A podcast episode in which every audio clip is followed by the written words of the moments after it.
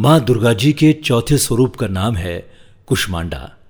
अपनी मंद, हल्की हँसी द्वारा अंड अर्थात ब्रह्मांड को उत्पन्न करने के कारण इन्हें कुष्मांडा देवी के नाम से अभिहित किया गया है।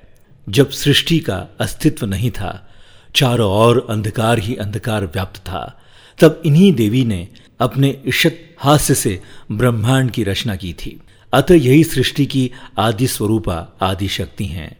इसके पूर्व ब्रह्मांड का अस्तित्व था ही नहीं।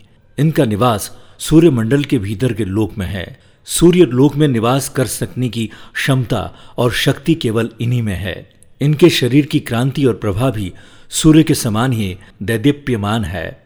इनके तेज की तुलना इन्हीं से की जा सकती है। इन्हीं के तेज और प्रकाश से दसों दिशाएँ प्रकाशित हो रही हैं। ब्रह्मांड की सभी वस्तुओं और प्राणियों में अवस्थित तेज इन्हीं की छाया है।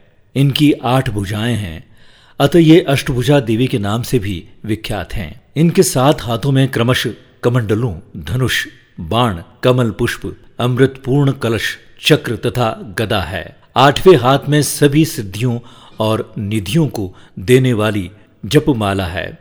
इनका वाहन सिंह है। संस्कृत भाषा में कुष्मंडा कुम्हड़े को कहते हैं। बलियों में कुम्हड़े की बलि इन्हें सर्वाधिक प्रिय है। इस कारण भी ये कुष्मांडा कही जाती है। नवरात्र पूजन के चौथे दिन कुष्मांडा देवी के स्वरूप की ही उपासना की जाती है।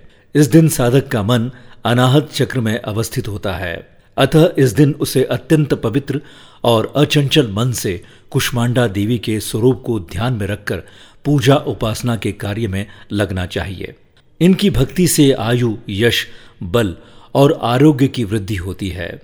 माँ कुष्मांडा अत्यल्प सेवा और भक्ति से प्रसन्न होने वाली हैं।